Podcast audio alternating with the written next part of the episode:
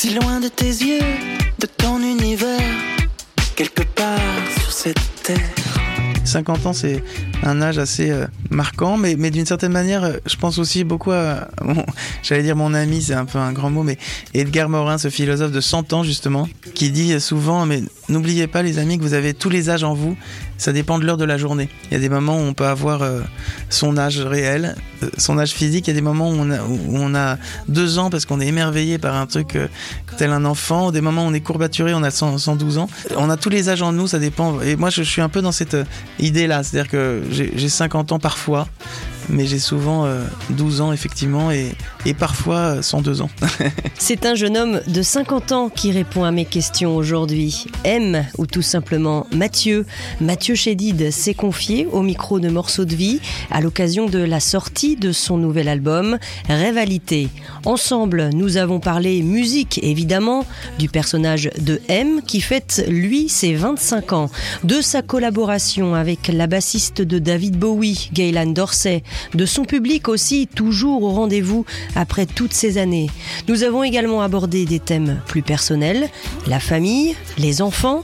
Mathieu Chédid est aujourd'hui papa de trois enfants, dont une petite fille née en décembre dernier. Rivalité dans ta radio, ce sont les deux premiers extraits du nouvel opus de M qui revient en mode super-héros dans deux clips signés du réalisateur virtuose David Tomaszewski. Morceau de vie. Un tube, une histoire. Oui, c'est vrai qu'on l'a pensé comme ça avec David Tomaszewski, qui est ce réalisateur extra- extraordinaire parce que il a un talent fou euh, par rapport même aux effets spéciaux qu'il fait sur ses clips, euh, qu'il fait chez lui dans son salon. Enfin, c'est assez impressionnant. Et on l'a pensé comme ça. C'est même lui qui me l'a proposé. Il m'a dit j'aimerais bien raccorder ces deux chansons et en faire euh, un seul univers et une seule histoire. Et c'était euh, excitant. Donc ça nous a fait sortir les deux chansons beaucoup plus proches l'une de l'autre, ce qui n'était pas du tout prévu au départ. Mais euh, j'aime bien aussi laisser, euh, euh, la- entre guillemets, la création guider euh, ce genre de choses, parce que heureusement, on n'est pas des vendeurs de tapis, mais des, mais des musiciens et des, et des créatifs et tout ça. Donc c'était, voilà, ça a donné cette espèce de continuité entre, entre ces deux chansons. Ouais. Dans Rivalité, ça n'a échappé à personne. hein. Tu, tu parles de monde virtuel. hein. On voit des personnages avec un smartphone euh, devant, devant les yeux. Un monde qui, trop souvent, eh bien, nous, nous enferme au lieu de, de nous ouvrir au monde. Donc c'est ça un peu hein, le- le- l'idée de, de Rivalité. Ouais, c'est- avant toute chose l'idée d'arrêter d'opposer les. On oppose tout dans dans ce monde.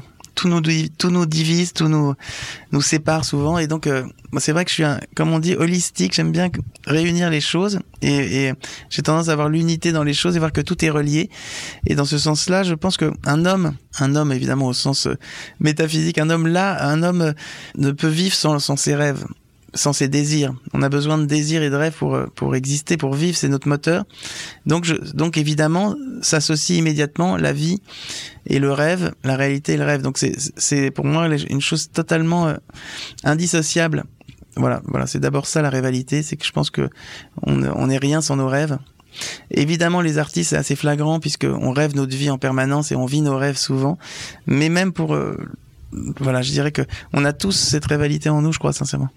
Euh, D'ailleurs, euh, tu as expliqué hein, euh, que la rivalité pour toi, c'était vivre poétiquement et non pas politiquement, parce Ouais. que la politique, bah, bah, pour toi, c'est c'est trop éloigné de la poétique. hein. Là, j'essaye de te citer dans le texte, en gros. Oui, c'est ça. C'est même si la politique, au sens noble du terme, c'est magnifique. Hein, c'est le vivre ensemble, c'est quelque chose de, de merveilleux. Mais ce qu'on en fait aujourd'hui est toujours un peu plus éloigné de d'un monde artistique, ça c'est certain. Et c'est pas hyper inspirant.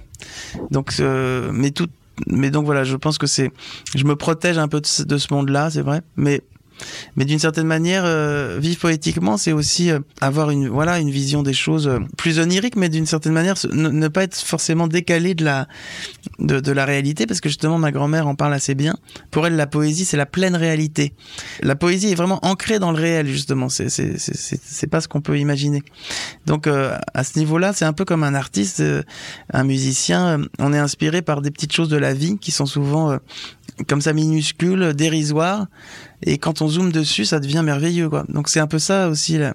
cette rivalité, c'est de, c'est de regarder un peu mieux la vie, se, se poser un peu et, euh, et être émerveillé par des choses qui très simples généralement. À la fois si précis, loin des choses. Aveuglé sur les écrans névroses. D'évidence, on s'invente des vies qui s'opposent. Au cœur du cœur de la nuit, le jour. Est-ce que euh, tu peux nous expliquer un peu le, processus de, création de ce titre en particulier, Rivalité? Est-ce qu'il y a, y a des, bribes de textes qui sont arrivés? Est-ce que c'est plutôt la musique euh, que, que tu as euh, imaginée au départ, que tu as écrite, et puis après il y a eu le texte qui est venu? Comment ça s'est passé? Oui, je crois que j'avais une mélodie comme ça, qui était le début de cette chanson. J'ai retrouvé sur un dictaphone, parce que maintenant on enregistre sur nos téléphones, que Rivalité avait été... En tant cas, j'ai trouvé ce- cette formule-là en, en 2014, parce qu'effectivement, euh, c'est là où j'avais trouvé la petite mélodie. Je crois que la mélodie a dû m'inspirer ce mot rivalité, mais sur le moment, c'était encore un peu euh, sans, forme, enfin comment dire, sans, il n'y avait pas un sens très profond encore à, ce mot, et puis petit à petit, euh, je l'ai laissé infuser comme on, on fait avec le thé. J'ai laissé même du temps et surtout trouver des formules extrêmement simples, presque enfantines, pour que euh, ce rivalité devienne euh, évident, quoi. Donc c'est vrai que c'est passé d'ailleurs d'un morceau plutôt rock à un morceau euh, plus funk par la suite. Mais faut savoir que c'est c'est une évolution et parfois faut laisser le temps aux choses aussi. Donc c'est ça a pris son petit temps pour que ça se ça mature. Et jusqu'à ce, c'est ce jeu des couleurs, puisque j'ai associé le rêve au bleu, le rouge à la réalité. C'est pour ça que cet album est violet, puisque c'est la fusion des deux. Le violet, euh, c'est aussi euh, eh bien un, clin d'œil peut-être à Prince, Purple Rain C'est certain que Prince fait partie de mes, artistes euh, fétiches, puisqu'il m'a inspiré énormément. Je, suis, complètement admiratif, je dois, avouer, de ce, ce côté artiste total, comme les un David Bowie, c'est-à-dire ces gens qui peuvent danser, chanter, jouer tous les instruments d'une manière extrêmement inspirée, quoi. Donc c'est euh, Prince est, est un grand exemple pour moi. Mais c'est vrai que sincèrement, le violet n'est pas. J'ai pas pensé à Prince à la base quand j'ai fait le violet. J'ai vu aussi que c'était lié au, au féminisme, aux féministes, ce- cette couleur-là, aux suffragettes à l'époque. Donc ça, ça me fait plaisir aussi. Mais, euh, mais, mais tout ça est venu par la suite. J'ai- pensé au violet vraiment pour se fusionner ce rêve et cette réalité d'abord.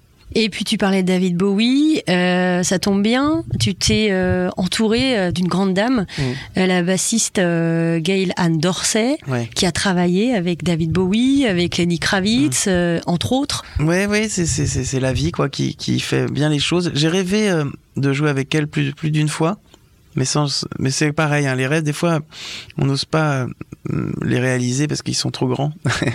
Et là, par un ami Alain Lahana qui cherchait effectivement à trouver un, lieu de travail euh, et puis surtout pour travailler son instrument et ses chansons. Il, il Gaëlan lui avait demandé de, de trouver un lieu comme ça et il nous a appelé. Je lui ai prêté mon petit studio euh, parisien. Et elle est restée quand même des semaines dedans. Et à l'époque, j'étais beaucoup à la campagne, donc on a, on a pris, euh, on a, on a attendu un mois pour se voir. Elle avait croisé d'ailleurs dans l'escalier ma femme, mes enfants, etc., ma fille et tout. Mais, euh, mais on s'est vu plus tard et elle voulait simplement me remercier de lui avoir prêté ce lieu. Donc elle est venue à la campagne. J'étais en train d'enregistrer euh, cet album-là, Rivalité. Et de, voilà, et de façon très naturelle, euh, elle a posé une basse, une première voix, une deuxième, etc. Et c'est devenu la voix féminine de l'album, la bassiste de l'album, et maintenant la bassiste de la tournée. Mais de façon vraiment euh, spontanée, quoi. Parce que c'est vrai qu'il y a une c'est les rencontres de la vie. Et humainement, on s'entend très très bien. Et euh, j'étais assez impressionné d'avoir cette femme si charismatique, si humble à la fois dans mon studio, et, et ça s'est fait, voilà, très naturellement. Donc c'est un, un- un beau cadeau de la vie. Et tu imaginais que- qu'elle t'accompagne un peu plus loin, justement, euh, jusque sur la tournée? Je dois avouer que non, parce que c'est ces musiciennes-là, généralement, déjà, elles vivent pas en France à la base, donc faut qu'elles s'installent en France. Donc c'est quand même un cheminement euh, presque, c'est inespéré, quoi, d'imaginer qu'elle va vraiment se poser et vivre cette aventure avec nous. Mais euh, je crois que là, voilà, ça s'appelle les rencontres et euh, on, on s'entend bien à tout niveau et et, ça, et, et c'est vrai que c'est c'est un c'est exceptionnel. Moi, je, je suis vraiment en tout cas conscient de la chance que j'ai de l'avoir sur scène avec nous, même si tous les autres musiciens sont exceptionnels aussi. On a quand même une déesse de la basse, quoi.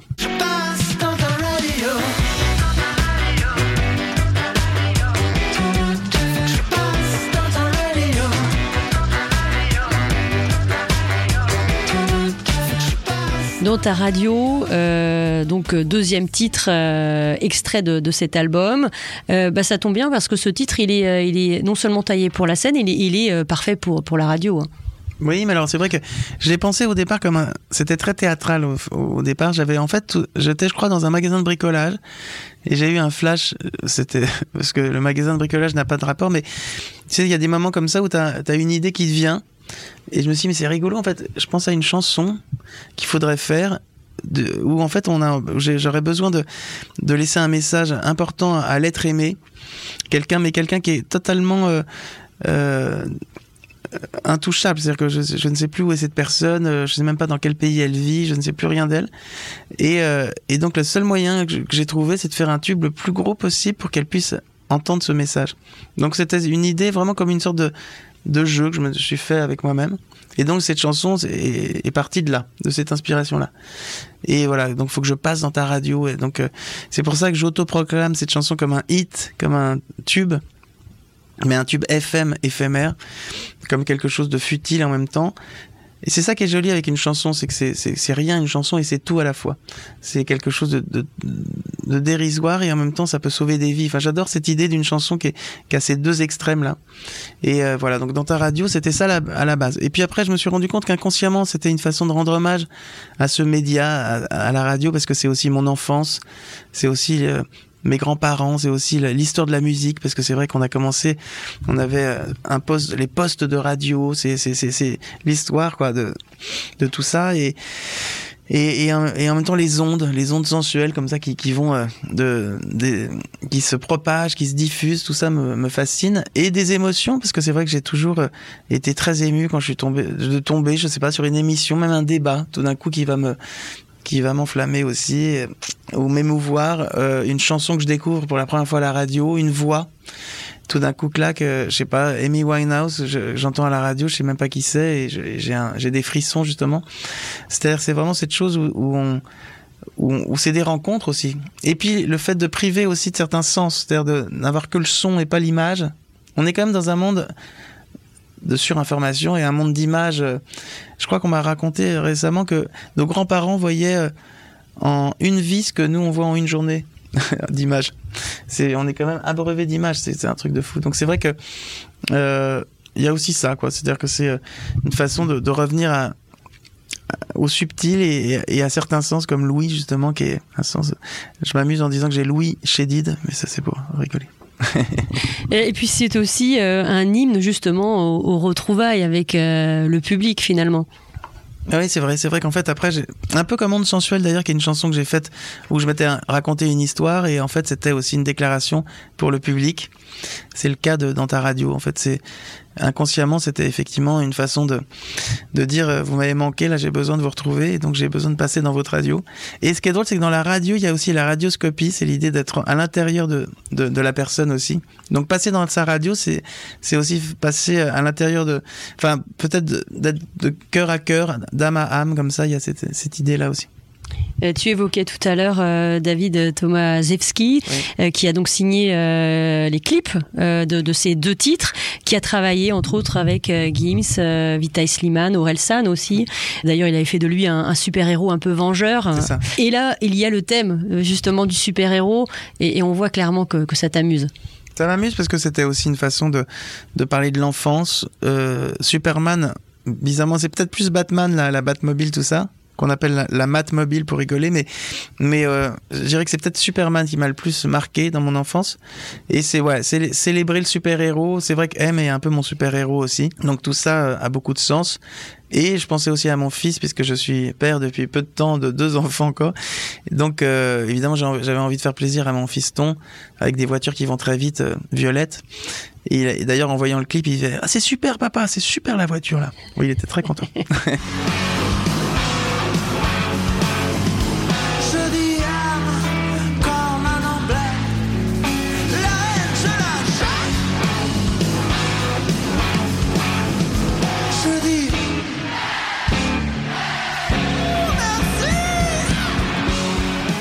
Tu as fêté tes 50 ans en décembre dernier et, en fait, bah, tu es toujours un grand enfant aujourd'hui. On sent que l'enfance est toujours bien présente. Le thème de l'enfance est bien présent dans, ton œuvre. Ouais, c'est vrai que je, je m'amuse à dire que j'ai deux fois 25 ans aujourd'hui parce que quand je suis sur scène, je suis comme assez euh, en forme, peut-être d'ailleurs plus sportif aujourd'hui qu'à 5 fois 10 ans peut-être.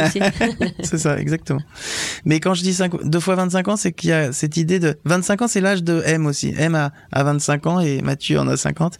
J'ai l'impression d'avoir toujours cette, ce même enthousiasme de mes premiers concerts, cette même envie ces mêmes rêves justement et en même temps j'ai les 25 ans d'expérience en plus c'est-à-dire vraiment tout ce qui s'est passé sur cette scène pendant 25 ans toutes ces rencontres tous ces concerts qui fait que voilà, aujourd'hui, il y a un peu cet enthousiasme intact et l'expérience en plus. Tu as fêté tes 50 ans aux Folies Bergères. C'était quoi ce, cette série de concerts? Est-ce que c'était euh, un peu de, la nostalgie? Est-ce que bah, c'était voilà, euh, euh, j'ai 50 ans, il y a encore il y a encore tellement de choses à faire, il y a encore un autre chapitre qui s'ouvre avec cet album entre autres? Mais c'est vrai que je me fiche pas vraiment dans l'âge parce que 50 ans c'est un âge assez marquant, mais, mais d'une certaine manière, je pense aussi beaucoup à, j'allais dire mon ami, c'est un peu un grand mot, mais Edgar Morin, ce philosophe de 100 ans justement, qui dit souvent, mais n'oubliez pas les amis que vous avez tous les âges en vous, ça dépend de l'heure de la journée.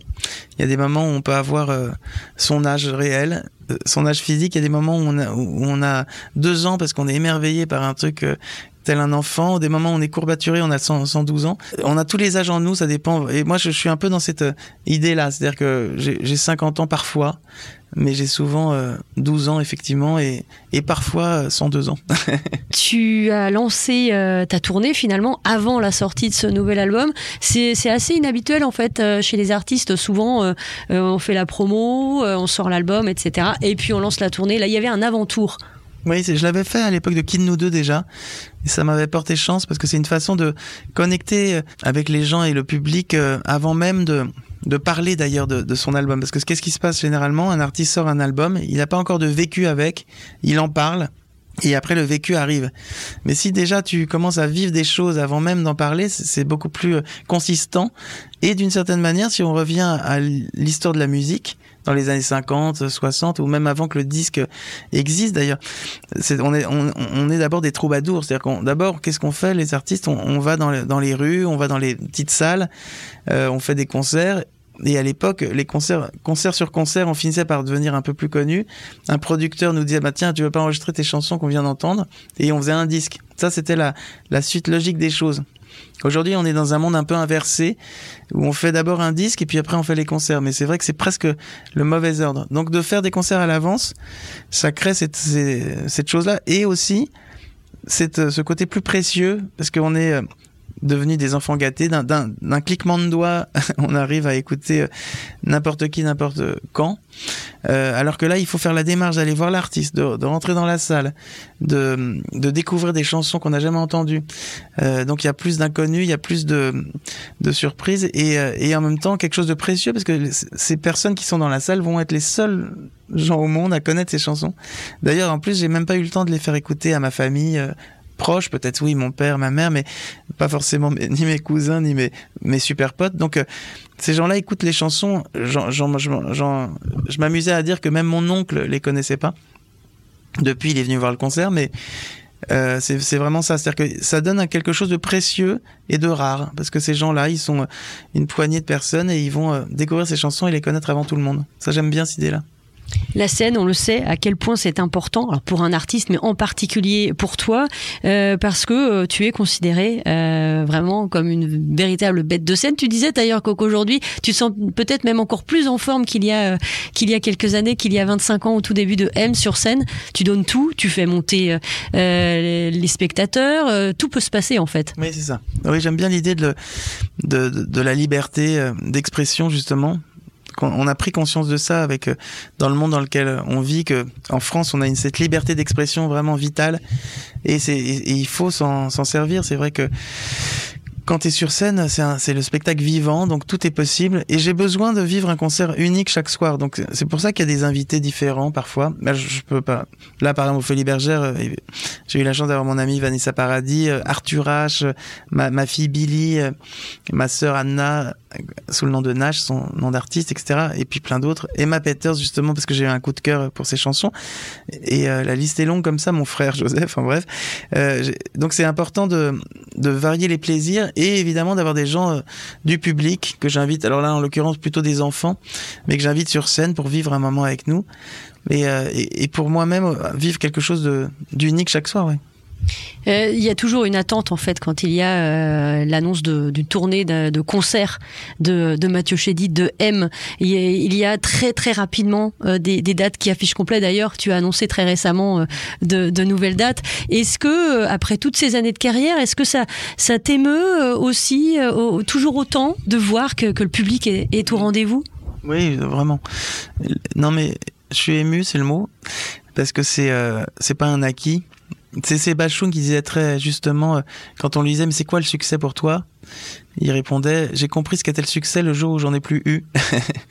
C'est-à-dire que quand on, on est, faut pas être blasé, faut pas être euh, euh, grisé par tout ça, parce que c'est très éphémère. Comme le bonheur est éphémère, comme le monde est éphémère, etc. L'éphémère est quelque chose de très présent en moi, donc je suis, je suis conscient de la chance que j'ai de bah déjà de m'exprimer euh, en tant que musicien, d'avoir juste même une oreille qui m'écoute. C'est rien que ça, c'est ça fait exister euh, le musicien parce qu'on n'est pas. euh, Alors jouer jouer pour soi, c'est important aussi. Déjà, ça ça calme l'âme, mais quand on a des gens euh, qui prennent le temps de nous écouter, c'est vraiment une, un cadeau quoi. Donc je dois avouer que c'est j'ai une gratitude infinie pour ça. Et, euh, et, et, et c'est pour ça que je donne aussi beaucoup parce que je suis conscient de cette chance. On évoquait l'enfance tout à l'heure. On sait aussi à quel point la, famille est importante pour toi, la famille de sang et puis la famille artistique aussi. À quoi ça ressemble les, euh, soirées euh, chez toi? Est-ce que ça se finit toujours avec euh, les instruments, la guitare, etc. Les, fins de soirée? Écoute, oui, c'est vrai que c'est assez, les, les les guitares sont jamais très loin. On dégaine à tout moment, mais mais tout est possible. Tu sais, c'est la, vie. C'est vrai que la vie et la musique sont totalement liées. Donc euh, ça peut partir en jam, mais ça peut aussi euh, être très calme. mais euh, c'est une chance hein, de pouvoir euh, effectivement, je sais pas, c'est une réalité quoi. Un Noël chez Didien, chez les Chédides, c'est c'est souvent peut finir en, en concert quoi, parce qu'on est là, on, on joue tous, on aime bien ça et, et que c'est très naturel pour nous. Mais euh, ou avec les, les copains musiciens, j'ai la chance d'avoir une maison de campagne ou avec mon studio euh, collé à ça, ce qui me permet de et déjà de, de jouer, de jammer, mais d'enregistrer aussi. C'est comme ça que j'ai fait mon disque. C'est que ça- la vie et la musique sont totalement reliées. Euh, et et voilà, cette rivalité, c'est un peu ça aussi. Tu euh, as multiplié, tu multiplies les récompenses, les victoires de la musique et encore beaucoup d'autres trophées. Et puis, euh, il y a aussi une récompense, c'est celle de se retrouver finalement dans, dans les classes, dans les écoles, euh, puisque beaucoup de chansons euh, sont reprises, sont apprises par les écoliers. Ça, c'est les plus belles récompenses. D'ailleurs, je crois que les plus beaux compliments qu'on nous fait, c'est quand c'est les enfants qui, qui nous les font parce que c'est, c'est sans filtre. C'est pas pour nous faire plaisir, c'est, ça vient du cœur comme ça. S'il y a quelque chose qui est même pas, qui est de cœur à cœur et qui nous bouleverse en général, c'est évidemment quand on voit un enfant danser sur ta, sur ta chanson. Euh, oui, c'est exactement des classes qui chantent tes chansons, des, des, des- en fait, ce qui est le plus beau, c'est quand, quand, euh, la musique inspire la musique, c'est-à-dire quand la création inspire la création. Moi, moi, le plus beau compliment qu'on me fait, c'est quand on me dit euh, tu m'as donné envie de faire de la guitare, ou alors euh, j'ai eu envie de faire une poterie, un dessin, une peinture, un- une danse. Et quand euh, l'art, c'est un grand mot, mais quand voilà, quand l'art inspire l'art, je pense que là, là, on est dans le juste. Le petit Mathieu fait dodo dans son lit tout chaud. Le petit Mathieu, Mogodo. Ce que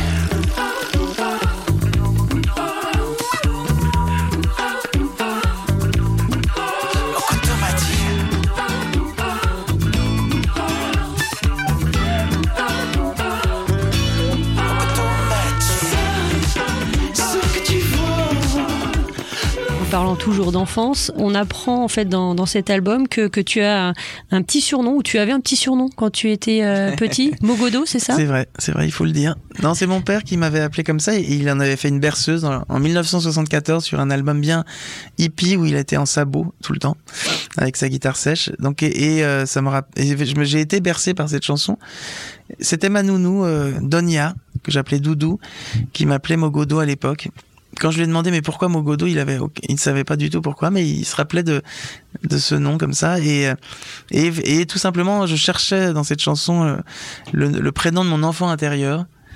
Et Mogodo euh, m'est revenu. Je me suis dit mais c'est ça puisque c'était cette berceuse que me chantait mon père et que c'est vraiment c'est très sonore je cherchais presque un presque un- une onomatopée comme ça je sais pas si on dit une ou un onom non une je crois je sais pas si c'est féminin ouais.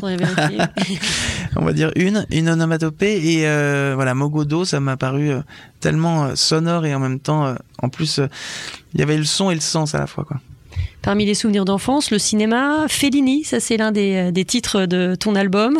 Euh, alors là, je fais un, petit, un truc un peu capillotracté parce que on, on se souvient évidemment euh, du succès du film d'animation, entre autres Un monstre à Paris. Et puis tu seras au générique aussi du, du nouvel épisode des aventures euh, d'Astérix et Obélix, puisque tu vas signer la, la bande originale, L'Empire du Milieu. Mm. Ce sera le titre de Guillaume Canet, ça sortira en février 2023.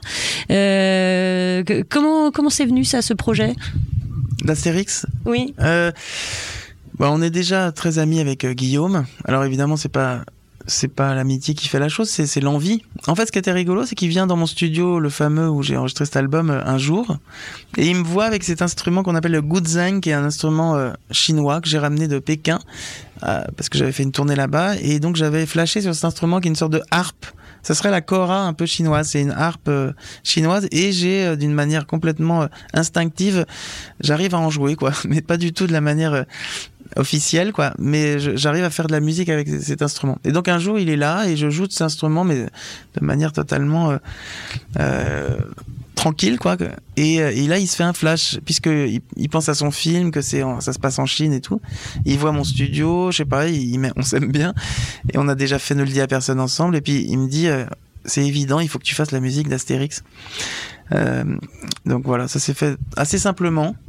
Mais c'est facile à dire, mais après il faut le faire parce que c'est c'est un- une épopée. déjà le film c'est vraiment euh, digne de ces grands films populaires. Je, dois avouer que je le trouve euh, hyper réussi parce que les acteurs sont incroyables. C'est vraiment à l'image des productions, euh, des grandes productions de cinéma quoi, hollywoodiennes j'ai envie de dire, avec ses effets incroyables et tout. Et donc il faut être à, la hauteur de ça. Donc faire. euh, J'ai eu cette chance aussi de rencontrer Vladimir Kosma il y a quelques mois, de, partager la scène avec lui de m'initier beaucoup à ce maître, parce que c'est notre maître, notre maestro de la musique de film. Et euh, il a d'ailleurs a priori donné gentiment sa bénédiction sur mes thèmes que j'avais trouvés. Euh, je, faudrait d'ailleurs que je lui fasse écouter euh, l'évolution de tout ça, mais mais voilà. Donc j'essa- j'essaye d'aller sur ces traces-là évidemment de façon extrêmement avec humilité parce que c'est, euh, je suis vraiment un, petit euh, débutant dans dans ce domaine, mais en tout cas c'est l'idée de trouver un thème comme on, comme on écoutait enfant euh, ces grands films populaires de Belmondo à Pierre Richard, où il y avait une mélodie qui nous restait et qui, euh, qui faisait que ça que voilà que le film avait une empreinte euh, mélodique. Donc c'est un peu ça euh, mon ambition et j'essaye d'aller vers ça. Tu seras devant la caméra aussi? C'est vraiment un clin d'œil. Je, je joue le cousin du barde euh, qui joue justement ce fameux instrument chinois et euh, et le barde est très content parce qu'il est fier de son cousin. Il dit c'est mon cousin à moi parce qu'il il est il est fier de me voir jouer l'instrument. Je suis vraiment spécialiste en musique du monde donc voilà c'est ça qui est drôle. Et après la folie des festivals de l'été, M partira en tournée à partir de la rentrée et jusqu'en juin 2023, avec au programme des arénas et des zéniths, une tournée qui s'achèvera sur la scène de l'Accor Hotel Arena.